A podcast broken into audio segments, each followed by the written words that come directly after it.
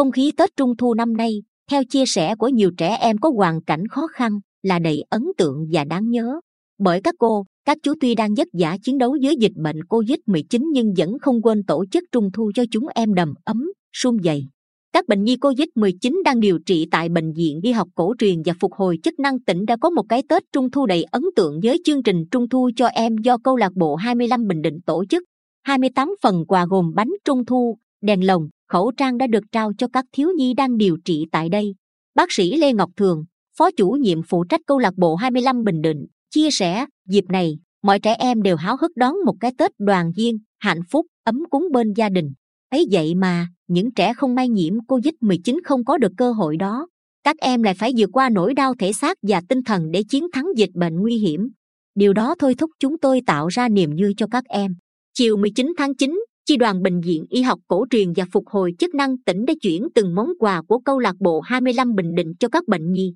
Cầm đèn ông sao, bánh trung thu, em NMK phấn khởi, con bất ngờ và thích thú vô cùng khi được tặng quà, được các cô, các chú quan tâm trong ngày Tết Trung Thu. Không khí trung thu ấm áp còn lan tỏa đến các khu dân cư ở nhiều địa phương.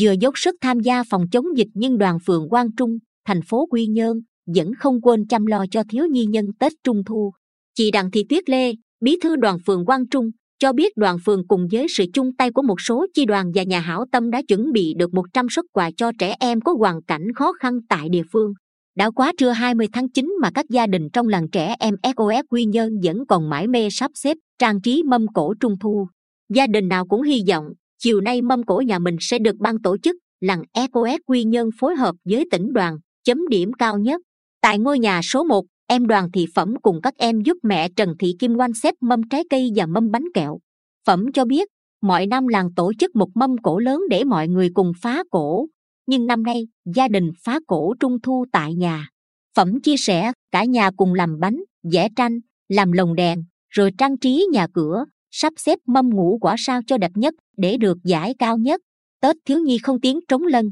không được rước đèn người lớn hiểu tâm trạng của thiếu nhi trong đại dịch nên nỗ lực giúp các em vui tết. Tính đến ngày 20 tháng 9, chi hội bảo trợ bệnh nhân nghèo tương trao đậu hũ ba phù cát đã tặng 500 suất quà cho trẻ em có hoàn cảnh khó khăn của huyện phù cát với tổng số tiền hơn 40 triệu đồng.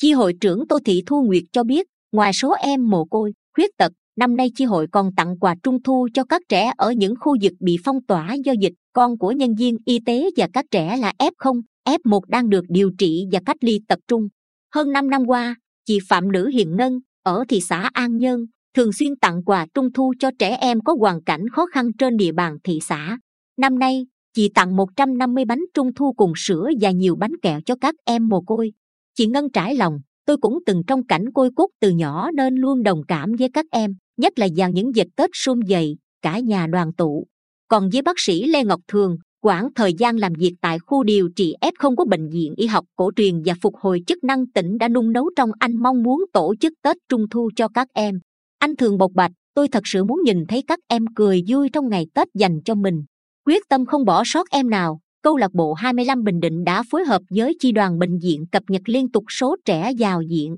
Theo ông Nguyễn Văn Hùng, Phó Giám đốc Sở Lao động Thương binh và Xã hội, năm nay, Quỹ Bảo trợ Trẻ Em tỉnh tặng 1.420 suất quà trung thu cho trẻ em có hoàn cảnh đặc biệt khó khăn tại 11 huyện, thị xã, thành phố trong tỉnh. So với năm ngoái, quỹ tăng thêm 320 suất để dành tặng trẻ F0, F1 và con em lực lượng tuyến đầu chống dịch. Ngoài ra, quỹ tiếp tục duy trì việc hỗ trợ tỉnh đoàn 150 suất quà để thăm, tặng cho trẻ khó khăn và trẻ dùng dân tộc thiểu số. Sáng 20 tháng 9, Quỹ Bảo trợ Trẻ Em tỉnh đã đi thăm và tặng 50 suất quà cho bệnh nhi đang điều trị tại Bệnh viện Đa khoa tỉnh. Tặng quà cho 14 gia đình làng trẻ em SOS Quy Nhân cùng lưu xá thanh niên của làng. Tặng quà cho trẻ em khuyết tật ở trung tâm công tác xã hội và bảo trợ xã hội tỉnh. Ông hùng nói, quỹ đã chuyển tiền về các huyện, mong các huyện quan tâm, mua quà và tùy tình hình thực tế trên địa bàn, có hình thức phù hợp trao quà cho các em.